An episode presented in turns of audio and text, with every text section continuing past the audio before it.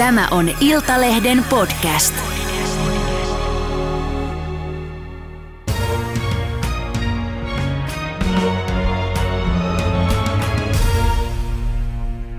Tervetuloa ulkoasianvaliokunnan ja perussuomalaisten kansanedustaja Jussi halla Kiitoksia. Sekä vihreiden europarlamentaarikko Ville Niinistö. Kiitos. Venäjän sotiminen ja siviilien, ta- siviilien tappaminen on jatkunut nyt jo 14 päivää. Mitä te ajattelette tämänhetkisestä tilanteesta ja mitä tästä pitää ymmärtää? Jussi halla No tässä on tietysti paljonkin asioita, joita pitäisi ymmärtää lähtien Venäjän motiiveista. Meillä lännessä on se harha, että me voisimme määritellä venäläisten motiivit ja intressit. Ja jos jokin näyttää meistä irrationaaliselta, niin silloin meidän on vaikea ymmärtää, että venäläiset ryhtyisivät sellaiseen toimintaan. Mutta venäläisten ajattelutapa oman niin sanotun lähialueensa suhteen kumpuaa kaukaa historiasta ja ne motiivit ovat meille usein vaikeita ymmärtää, mutta ne ovat venäläisille relevantteja motiiveja. Tämä nyt ehkä ainakin kannattaisi ymmärtää. Toinen sitten liittyy venäläisten tapaan käydä sotaa. Tästä on esimerkkejä, hyvin tunnettuja esimerkkejä viimeisten vuosikymmenten ajalta Tsetseeniasta, viimeksi Syyriasta. Kun venäläisillä konventionaalinen sodankäynti ei oikein onnistu erinäisistä syistä, niin sitten lähdetään pommittamaan kaupunkeja raunioiksi viittaamatta vähäkään siviiliuhreista. Mm. Sä tunnet Venäjää hyvin, puhut myös Venäjää. Onko tässä yllättänyt sinua mikä? No jälkiviisastelu on suosittua, mutta kun nyt katselen omia puheenvuoroja, niin vaikkapa Krimin miehityksestä alkaen, niin kyllä kaikki synkät ennusteet ja pessimismi ovat olleet osoittautuneet aika perustelluiksi. Että en, en voi sanoa olevani yllättynyt mistään. Mm, kyllä. Ville, mitä ajattelet ja mitä sinusta tässä tilanteessa pitäisi nyt meidän suomalaisten käsittää?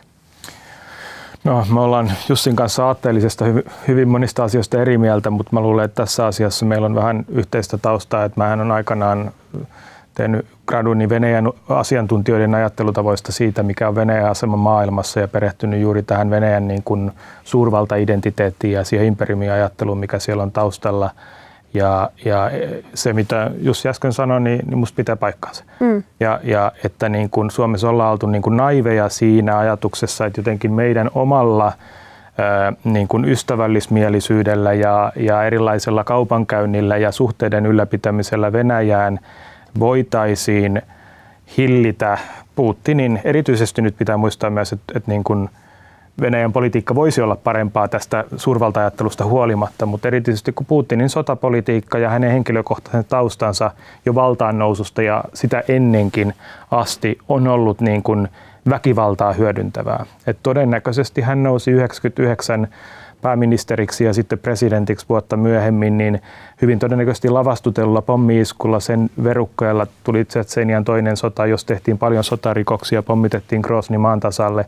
Että tavallaan tämä käänne, mikä nyt Ukrainassa on tullut hyvin laajalla maasodalla Euroopassa, hyökkäyssota, niin se ei ole varsinaisesti käänne, vaan vanhan linjan jatkumoa. Ja se, mikä Suomessa pitäisi nyt nähdä, on se, että niin kauan kuin Putin hallitsee Venäjällä, niin kauan kuin hänellä on sotapolitiikansa jatkamiselle niin kuin taloudessa ja yhteiskunnassa tukea vetovoimaa, niin se tulee jatkumaan.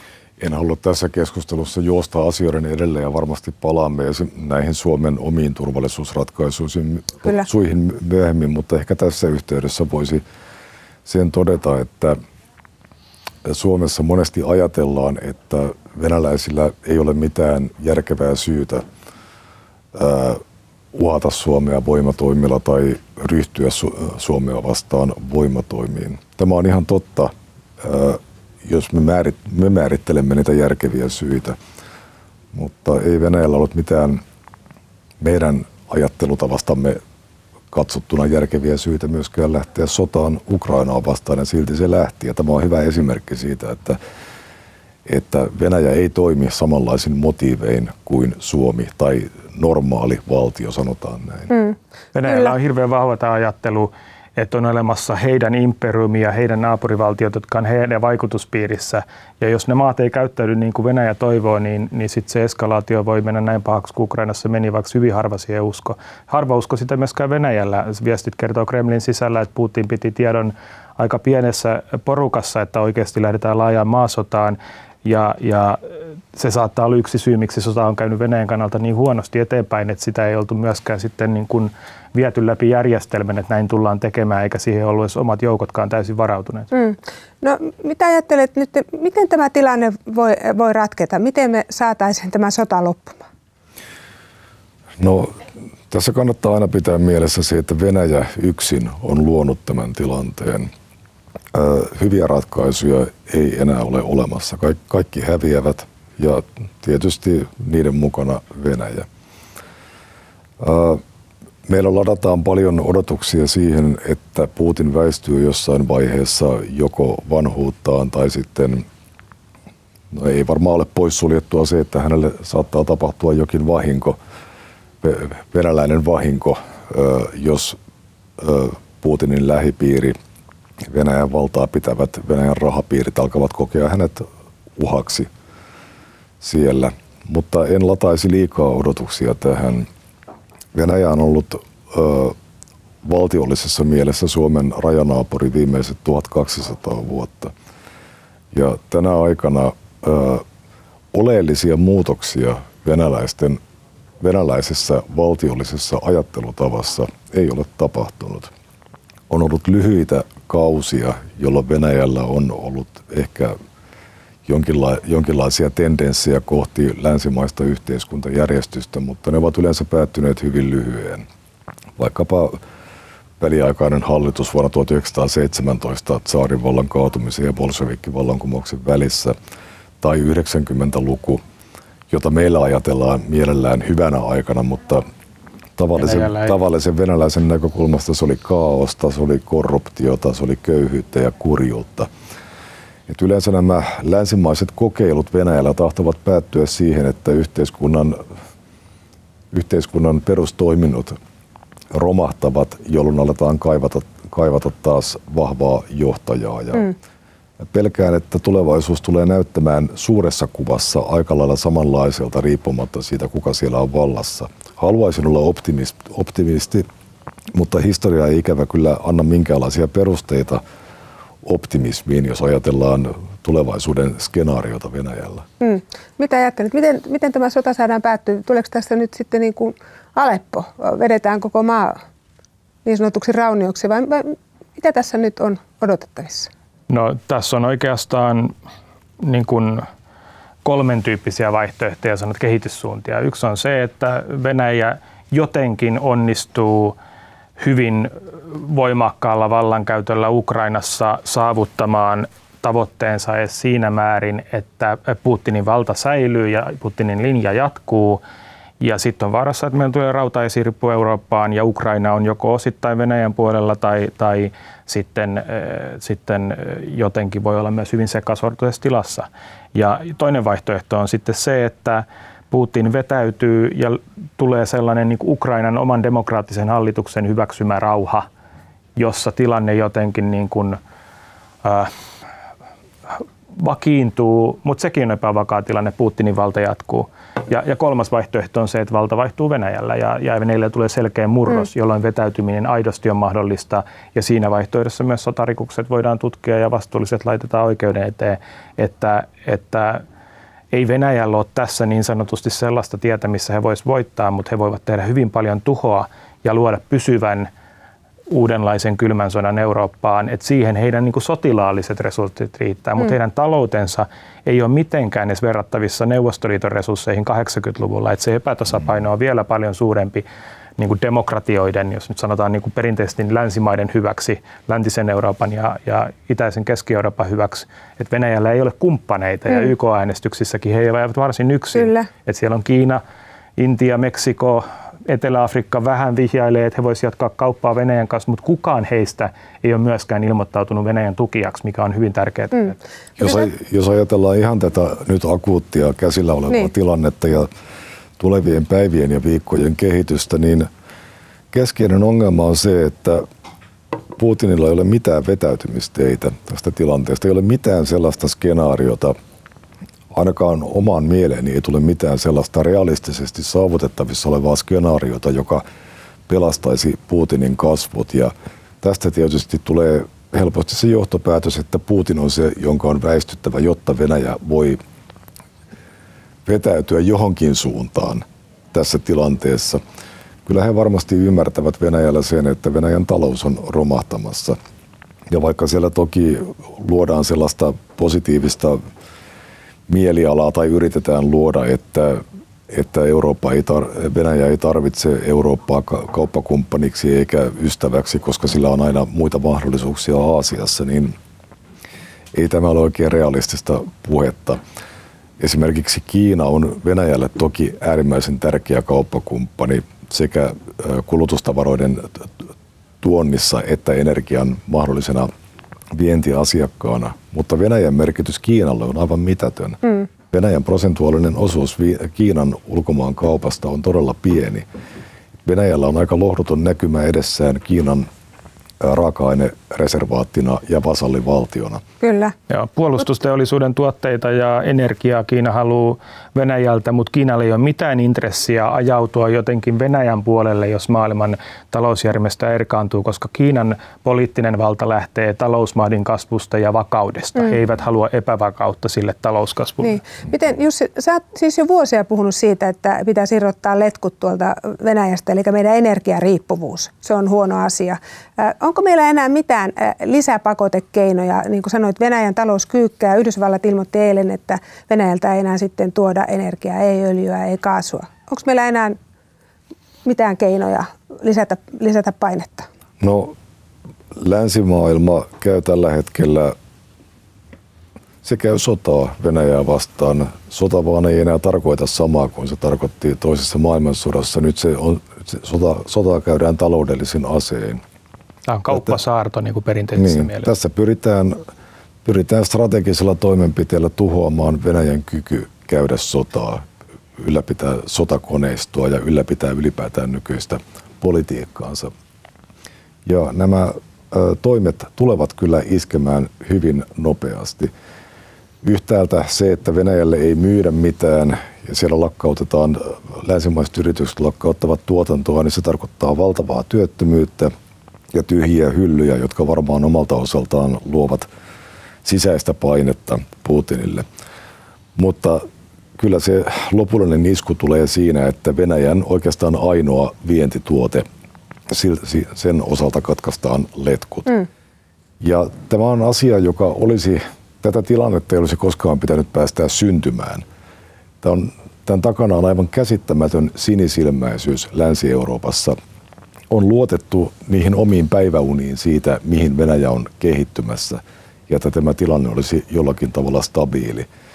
Nyt se tehdään pakon edessä. Jos tästä nyt jotain myönteistä haluaa tästä kriisistä löytää, niin tämä toivottavasti johtaa sellaiseen maailmaan, jossa Venäjä ei enää koskaan voi kiristää muuta maailmaa energialla. Kyllä. Onko Nord Stream 2 nyt sitten haudattu for good lopullisesti? Mustaan päivän selvää, että on ja yhtiö taitaa mennä selvitystilaan. Ja, ja tota, me ollaan oltu näissäkin asioissa samaa mieltä pitkään. Et silloin kun eduskunnassa päätettiin tästä Fennovoiman Rosatom ydinvoimalasta, niin, niin, niin vaikka vihreät laajemmin siihen aikaan vastusti ydinvoiman lisärakentamista, niin se syy, miksi se oli juuri uusi periaatelupa, jota me päästettiin, koska Fennovoiman toimittaja muuttui venäläiseksi Rosatomiksi, niin me todettiin silloin hallituksessa selkeästi, että tämä on uusi lupa, koska tähän tulee nyt ne täysin uudet geopoliittiset jännitteet, että pitää arvioida täysin uudelta pohjalta. Ja tämä oli meille ajatus, että tämä voisi saada ydinvoiman kannattajat myös vastustamaan sitä hanketta eduskunnassa, mutta mut toisin kävi ja silloin se vaiettiin nämä geopoliittiset riskit. Ja siihen aikaan meillä oli vielä suurissa puolueissa, perinteisissä puolueissa sellainen niin valta-ajattelu, että kun me käydään kauppaa Venäjän kanssa, niin, niin, niin tota, sitten me saadaan Venäjän markkinat. Et sinne on mennyt Fortum isosti, jo siinä vaiheessa Fortum oli siellä isosti, SRV halusi olla siellä toimijana, paljon suomalaisia yrityksiä. Ja sitten otettiin tämmöinen kytkykauppa, eli otetaan venäläinen kannattamaton ydinvoimala, jota kukaan ei pitänyt niin kuin edes taloudellisesti hyvänä hankkeena, esimerkiksi Fortum, niin otettiin se tänne, jotta meidän yritykset saa markkinoita Venäjältä. Mutta tämä kauppa ensin ajatteluhan oli silloin jo Krimi oli jo silloin miehitetty, eli täysin virheellinen ajattelu, mm. Koska tota, me tiedettiin, että Venäjän politiikka menee siihen suuntaan, että ei niiden niin kuin Venäjän markkinoiden toimintaan suomalaisille yrityksille voinut luottaa. Että joku tämmöinen usko, että Suomi pystyy yksinään loppuun saakka käymään kauppaa Venäjän kanssa, vaikka jännitteet maailmalla kasvaa, niin se on ollut täysin naivi. Ja ja on siitä Jussin kanssa samaa mieltä, että yhtä lailla nämä kaasuputkihankkeet on ollut Euroopalta suuri virhe ja että energiariippumattomuutta olisi pitänyt lisätä aikaisemmin. Hyvä puoli tässä tilanteessa on se, että, että EUn Green Deal niin tota, on juuri fossiilisten polttoaineiden korvaamista voimakkaasti investoimalla mm. uusiutuviin ja energiatehokkuuteen. Ja nyt Brysselissä on valtava enemmistö, siis nekin, jotka ovat vastustaneet näitä investointeja aikaisemmin, niin nyt puhutaan niin kuin pikapanostuksista esimerkiksi lämpöpumppuihin, mm. jotta korvataan kaasua Kyllä, kotitalouksissa. Eli, eli me pystytään, mä sanon vaan sen, että me Joo. pystytään periaatteessa lopettamaan Venäjän energiatuonnit ilman laajoja ongelmia täysin muutaman vuoden sisällä ja jokseenkin ongelmien kanssa periaatteessa jo heti. Mm. Mutta mennään vielä tähän turvallisuuspoliittiseen tilanteeseen, mistä Jussikin mainitsit tuossa alussa. Venäjällähän nyt on ikään kuin uusi kirjauslista peräti 48 maasta, jotka katsovat, että e- eivät ole ystävällisiä maita enää Venäjällä ja Suomi on nyt yksi niistä. Me emme ole NATO-maa. Mihin Suomen pitää nyt varautua Venäjän suhteen? Me nyt näemme, joka päivä todistamme sitä, mihin Venäjä on kykeneväinen. Mm. No tähän tämä NATO-keskustelukin Suomessa kiteytyy. Minun mielestäni tässä pitäisi ihan ensimmäisenä kaikkien keskustelun osapuolten tunnustaa se, että samoista tosiasioista voidaan tehdä erilaisia johtopäätöksiä, joiden kaikkien takana on vilpitön huoli Suomen turvallisuudesta. Ja tämä lähtee vähän hakoteille tämä keskustelu, jos lähdetään nimittelemään Putinin trolleiksi ihmisiä pelkästään sillä perusteella, että he vastustavat NATO-jäsenyyttä. No itse ei se ole mikään salaisuus, että olen aina suhtautunut myönteisesti ajatukseen Suomen NATO-jäsenyydestä, mutta ei se tee tästä kysymyksestä lainkaan yksinkertaista. No, voidaan ihan perustellusti ajatella, että, että NATOon liittyminen ärsyttäisi Venäjää. Totta kai se ärsyttäisi, mutta kysymys kuuluu silloin, miksi se ärsyttäisi Venäjää. Siksikö, että Venäjä kokisi NATOn ja siinä tilanteessa Suomen uhaksi omalle turvallisuudelleen, vaiko siksi, että Suomen NATO-jäsenyys estäisi Venäjää harjoittamasta voimapolitiikkaa Suomea vastaan. Ja nämä on kaksi erittäin tärkeää, tärkeää kysymystä, joten se, että Venäjä ei pitäisi Suomen NATO-jäsenyydestä ei oikeastaan ole argumentti NATOon liittymistä vastaan, vaikka näin voidaan ihan vilpittömästi ajatella. Mm. Ja musta kun Suomessa on paljon tätä presidentin käyttämää kasakka ottaa sen, mikä on löysällä vertausta käytetty, niin se pätee tähänkin tilanteeseen siinä mielessä, että jos että meidän pitää varautua kaikkiin tilanteisiin. Jos Putinin valta jatkuu ja Venäjällä tämmöinen niin kuin hyvin voimakas sotatalous jatkaa, niin on selvää, että konfrontaatio tulee pahenemaan ja he tulee katsomaan rajanaapureitaan ja Euroopan suuntaan, että missä on vähän löysällä, että ravistellaan sieltä. Ja Suomella on tällainen epäsymmetrinen turvallisuustilanne tällä hetkellä siinä mielessä, että me ollaan Euroopan unionin jäsen, me ollaan osa poliittista liittoumaa, siellä on tietynlaiset turvallisuustakuut sen EUn turvallisuusartiklan kautta, mutta ne, niitä ei koeta yhtä sitoviksi kuin Naton jäsenyyttä. Mitä tähän solidarisuusartiklaan? Ja joo, EUn solidarisuusartikla velvoittaa EU-jäsenmaata kaikin keinoin antamaan apua, jos toinen EU-maa hyökkäyksen kohteena. Ja tämä pitää muistaa myös niin, että tämä tarkoittaa, että Suomella on jo solidaarisuusvelvoite esimerkiksi Puolaa kohtaan, NATO-maata kohtaan, hmm. mutta Naton jäsenillä ei ole solidaarisuusvelvoitetta Suomea kohtaan, niin me ollaan luotu tämmöinen aukko, jossa Venäjän näkökulmasta Suomi ja Ruotsi on sellaisia, joita voi vähän ravistaa. Mm. Oletko sinä muuttanut NATO-kantaasi? Ymmärsin, Olen toki et, joo. Eli Juu. kerro se nyt, mikä se on. No mä oon sen jälkeen, kun presidentti Putin piti joulukuussa tämän etupiiri ajattelun täysin avaavan puheenvuoronsa, niin mä sen jälkeen totesin, että okei, nyt on aika käynnistää osaltani tämä NATO-keskustelu ja tammikuun alussa kirjoitin, että, että meidän pitää niin kuin, etsiä tietä, niin kuin näytin keltaista valoa jäsenyydelle ja etsiä tietä keskipitkällä aikavälillä Naton jäseneksi, koska se on, että mä oon niin tosi vahvasti sitoutunut Euroopan unionin arvoyhteisöön. Mä näen, että se on paikka puolustaa demokratiaa, reilua markkinataloutta, oikeusvaltiota, ihmisoikeuksia. Mm ja sen jäsenenä Suomi edustaa näitä arvoja myös maailmalla. Tämä tarkoittaa keskipitkällä aikavälillä. Ja, ja sillä mä tarkoitin sitä, että, että Naton jäsenyys on myös valtaosalle EU-maista tapa järjestää puolustuksensa ja Suomessa on niin kuin kuviteltu, että EUn puolustusyhteistyö voisi korvata Naton. Sitä se ei tee. Ja, ja se oli mun kantani silloin muutama kuukausi sitten. Nyt mä oon tässä tilanteessa todennut, että, että keskustelun herättäminen ei vaan riitä, vaan meidän pitää aloittaa sen NATO-jäsenyyden aktiivinen valmistelu, sen hakeminen, Ruotsin kanssa keskustelu. Mutta siitä mä oon Jussin kanssa samaa mieltä, että olennaista on saada Suomeen poliittinen enemmistö sellaisille toimille, missä lyhyellä aikavälillä Suomen turvallisuustilanne korjataan. Ja Naton jäsenyysprosessihan mm. kestää mahdollisesti yli vuoden. Miten, miten se... eli, eli nyt nämä Pohjolan järjestelyt, mistä nyt presidentti on mm. puhunut Yhdysvaltain, mahdollisesti Ruotsin, tai erityisesti siis Ruotsin kanssa, mutta myös Ranskan, Saksan, Iso-Britannian kanssa, että meillä on sellaisia kahdenvälisiä järjestelyillä, jotta tämä aukkoa turvallisuusjärjestelyissä mm. paikataan, ja okay. sen jälkeen NATO-jäsenyys voi tulla mahdolliseksi. Okay. Ehkä, ehkä sen asian vielä haluaisin niin. tästä yleisestä asetelmasta, asetelmasta mainita, että moni ihminen ihan perustellusti kysyy, että auttaisiko, olisiko muilla NATO-mailla valmiutta tulla väliin, jos Suomi Naton jäsenenä joutuisi sotilaallisen hyökkäyksen kohteeksi, tai olisiko niillä kykyä tehdä sitä. Ja tämähän on kysymys, johon ei ole vastausta, mm. koska yksikään NATO-maa ei ole koskaan joutunut hyökkäyksen kohteeksi, niin tätä Naton viidennen artiklan pitävyyttä ei ole koskaan koeponnistettu. Tämä on ihan totta. Siihen liittyy epävarmuutta.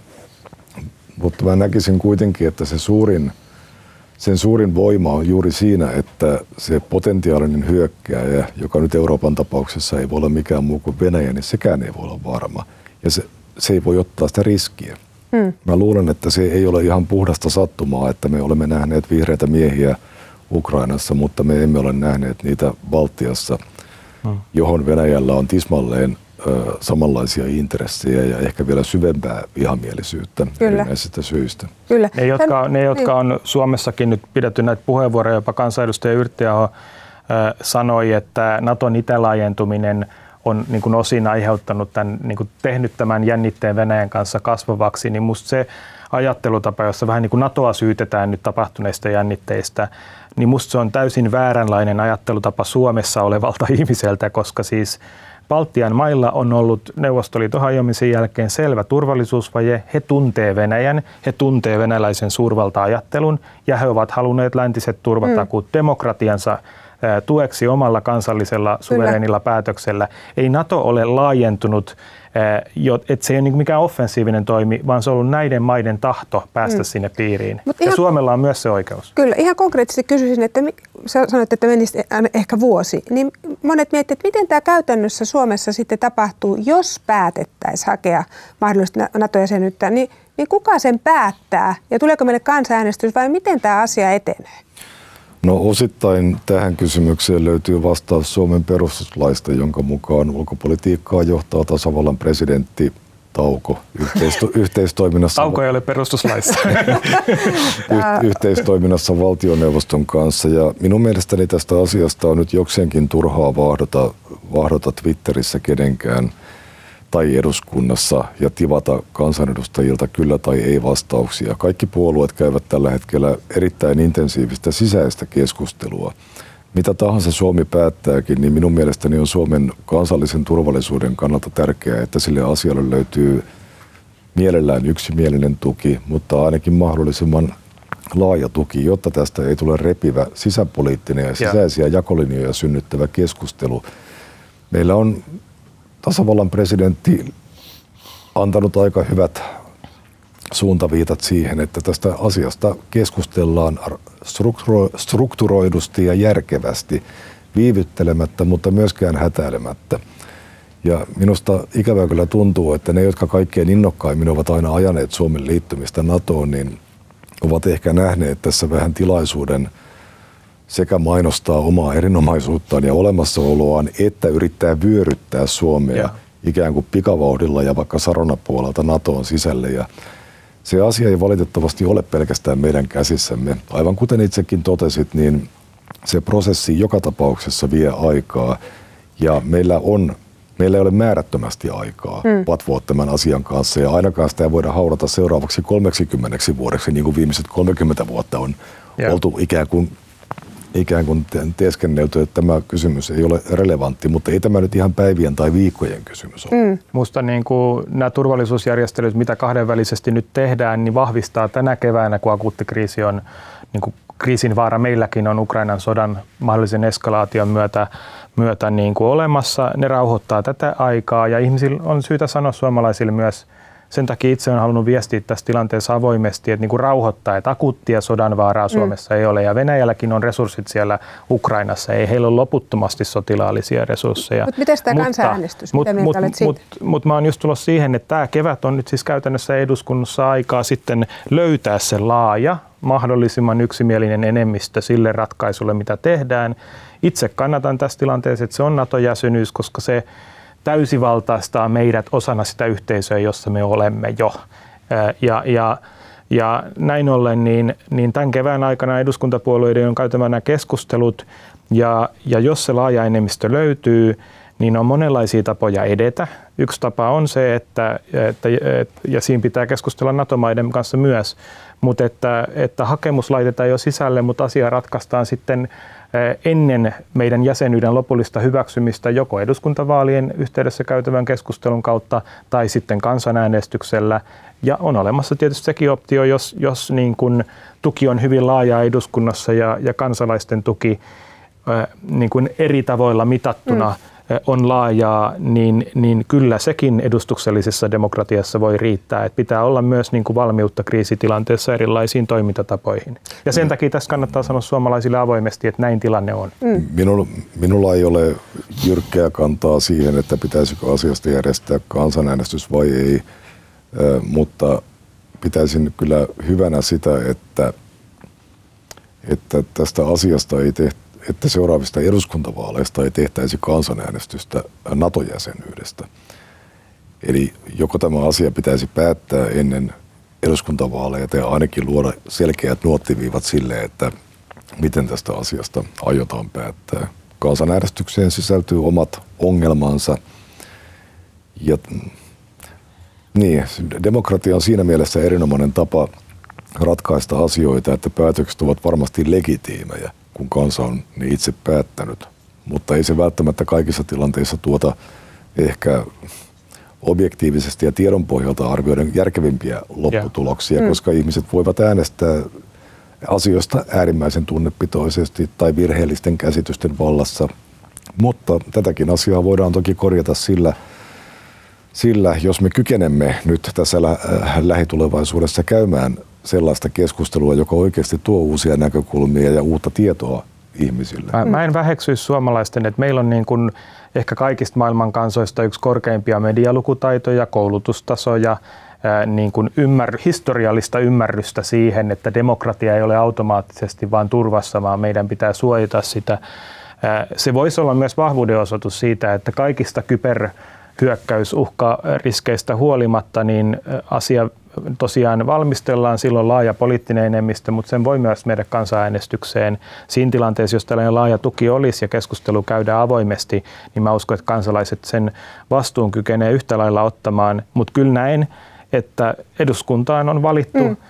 ihmiset demokraattisesti edustamaan äänestäjiään ja heilläkin pitää kyky ottaa nyt vastuuta tässä olla. Kyllä.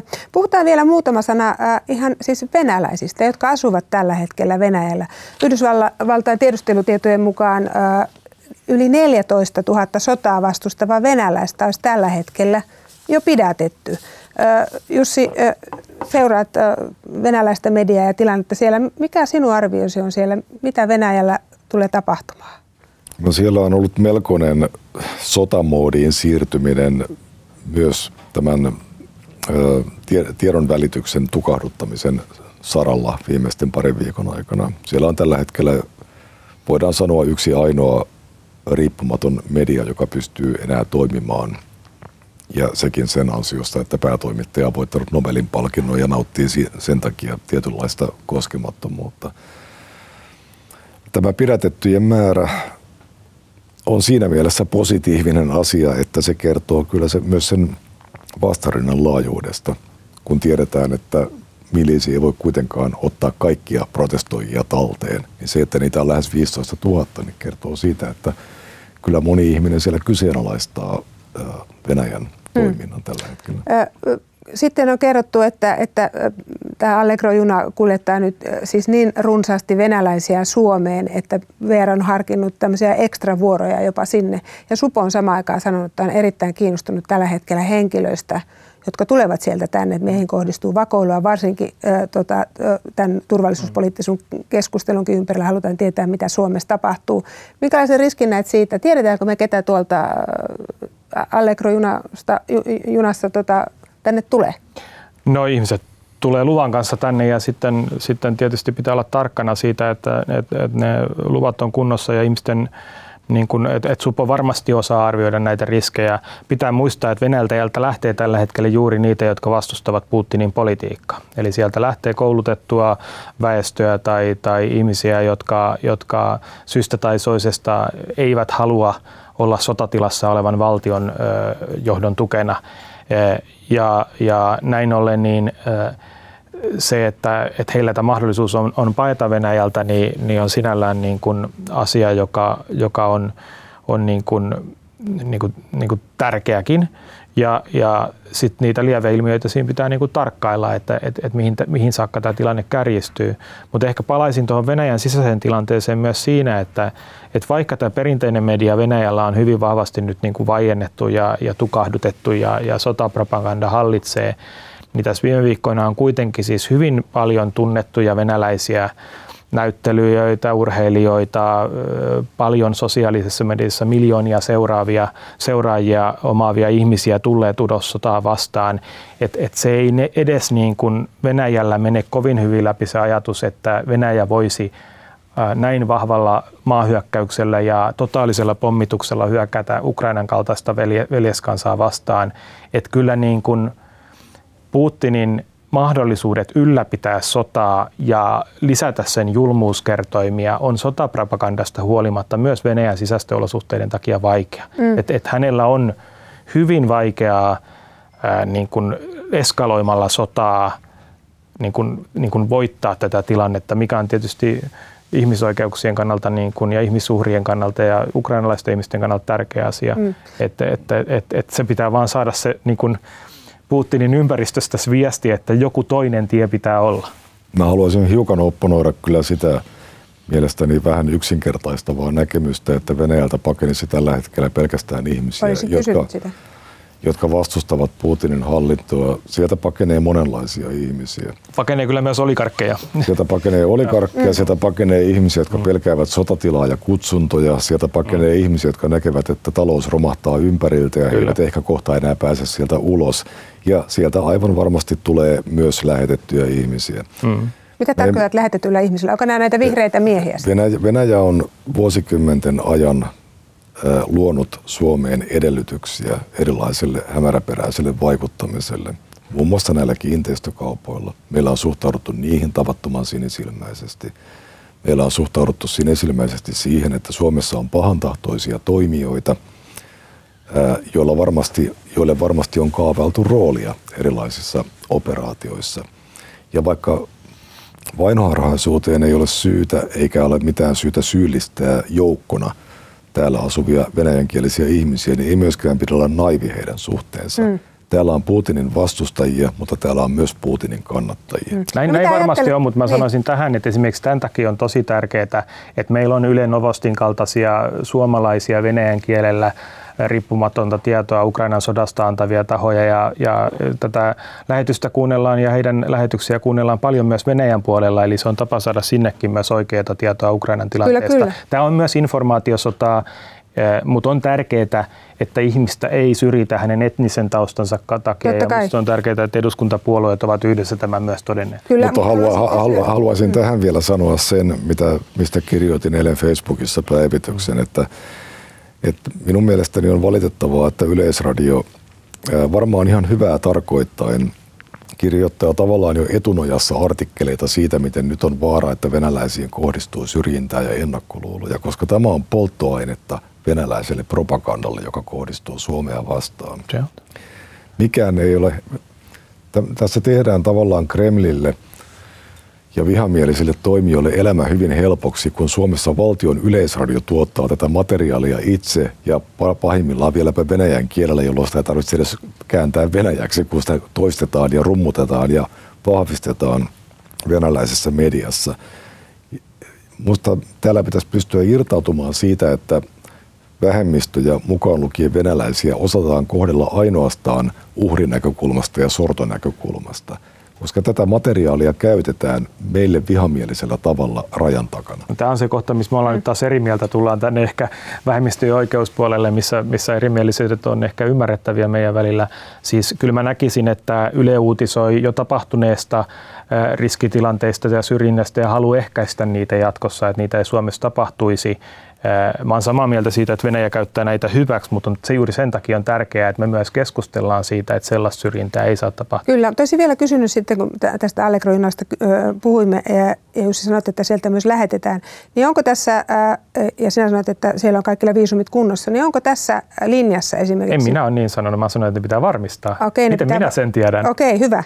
Korjataan, se pitää varmistaa. niin, ei, älä laita sanoja suuhun. Otetaan sanat niin. pois suustasi. Niin. Niin onko tässä mitään riskiä sitten ää, yksistään tässä ää, allergotrafikissa, että, että tota, tänne tulee vaikka vakoja tai sellaisia ei-toivottuja henkilöitä turvallisuus no, mielessä? No venäläiset, myös pahantahtoiset venäläiset ovat voineet toki vuosikymmenten ajan toimia täysin vapaasti Suomessa.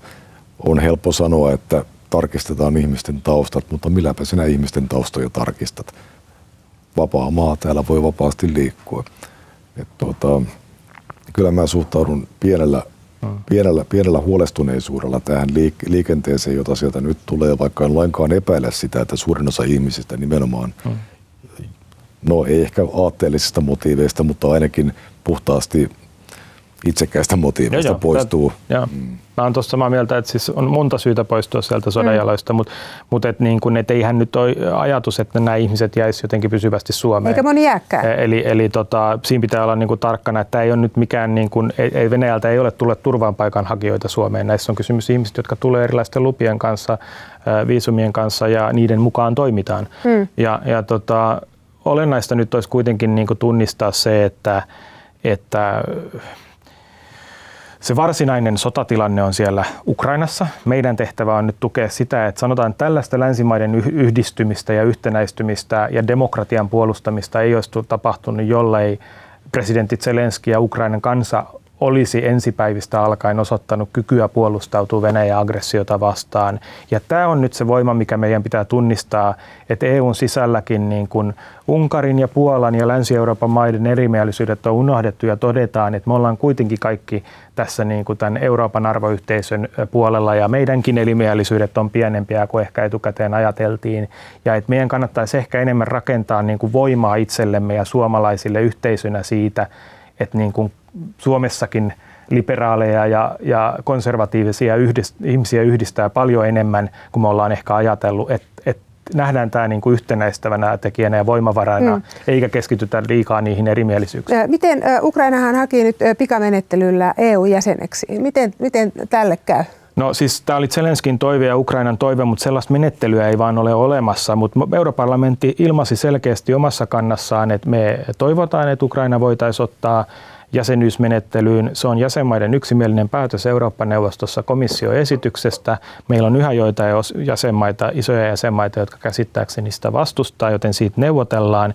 Se olisi tärkeä signaali sille, että kun Ukraina haluaa olla osa EU-yhteisöä ja jakaa sen arvot ja haluaa kehittyä demokratiana, niin me otettaisiin nyt tämä niin kuin menettely avattaisiin. Hmm mutta se, että eihän sotatilassa olevaa valtio voi ottaa jäseneksi, se ei niin kuin käytännössä ole mahdollista, vaan se varsinainen jäsenyysneuvottelu kyllä sitten kestäisi. Mm. Jussi, viimeinen kysymys. Sä julkaisit taannoin venäjänkielisen videovetomuksen venäläisille. Ja, ja siinä sanot monenlaista, mutta sanot siinä ihan lopussa sitten, että nyt on tullut teidän aikanne taistella oman maanne ja sielujenne puolesta. Niin saitko sä vastauksia? Sain hyvin, hyvin paljon palautetta siihen aikaan YouTube vielä taisi toimia Venäjällä. Minkälaista palautetta sä sait? Pääasiassa myönteistä palautetta. Kyllä minä, sen, kyllä minä jollain tavalla seuraan myös venäläistä sosiaalista mediaa ja on jonkinlainen käsitys siitä, että minkälaisia näkemyksiä siellä, siellä on. Siellä on että Niin, mutta mä palaisin, jos Joo. sopii, niin tuo Villen toiseksi viimeiseen puheenvuoroon vielä siitä, siitä, miten eri mieltä asioista olevat ihmiset ovat löytäneet tämän kriisin myötä toisensa. Se on ihan totta ja varmaan me kaikki olemme kokeneet myös tietyllä tavalla helpottavana sen, että ke- kerrankin ei tarvitse nälviä muita eikä kuunnella muiden nälvimistä, vaan voidaan kokea, että on jokin yhteinen hiili, johon kannattaa puhaltaa. Mutta sitten on myös pieniä merkkejä sellaisista yrityksistä ulosmitata tätä, tätä yksituumaisuutta vähän siinä hengessä, että eikös niin, että ollaan jatkossa kaikista muistakin asioista yhtä yksimielisiä ja mieluiten vielä niin, että te olette samaa mieltä kuin minä olen aina ollut. Että ei, tässä, ei tässä minun mielestäni kannata lakasta maton alle sitä, että on paljon poliittisia kysymyksiä, joissa ne erimielisyydet ovat edelleen täysin relevantteja. Sehän kuuluu demokratiaan, se on meidän voimavara, mutta ehkä se nyt nähdään enemmän kuitenkin vahvuutena kuin ehkä aikaisemmin siitä puhuttiin heikkoutena, että ollaan eri mieltä myös. Kyllä, mutta tässä ikään kuin nyt haetaan va- avointa, avointa shekkiä, että Joo. eikö- eikös niin, että nyt me kaikki kannatamme EUn liittovaltiokehitystä ja kannatamme kaikki avointen Okei, nyt sä siirryt normaaliin hyvä. poliittiseen keskusteluun. Hyvä. Mä en ole Ei. tätä odottanut. Joo. M- mutta tämä on hyvä lopettaa, Joo. mutta kyllähän tämä on ainakin yhdistänyt ö, Eurooppaa ennennäkemättömällä tavalla On. ja, ja se on varmasti hyvä asia. Ja se on varmasti meille kaikille voimaanottava Niin. tunne. Ja se, että ne vanhat erimielisyydet ovat olemassa, ei rahtuakaan vähennä tämän yksituumaisuuden arvoa. Kyllä. Että on olemassa asioita, missä toimintakyky EUlla on parempi kuin kukaan uskoi, ja se Kyllä. on esimerkiksi hyvä asia. Juuri No näin. toisaalta Britannia ja Yhdysvallat ovat olleet aika keskeisiä moottoreita Hekin, myös tässä hekin. pakot, pakote-rintamassa Joo. ja kumpikaan ei tietääkseni Kyllä. kuulu Euroopan unioniin. Joo. Hei, mä kiitän teitä erittäin paljon. Kiitoksia molemmille tästä keskustelusta. Kiitos. Kiitoksia.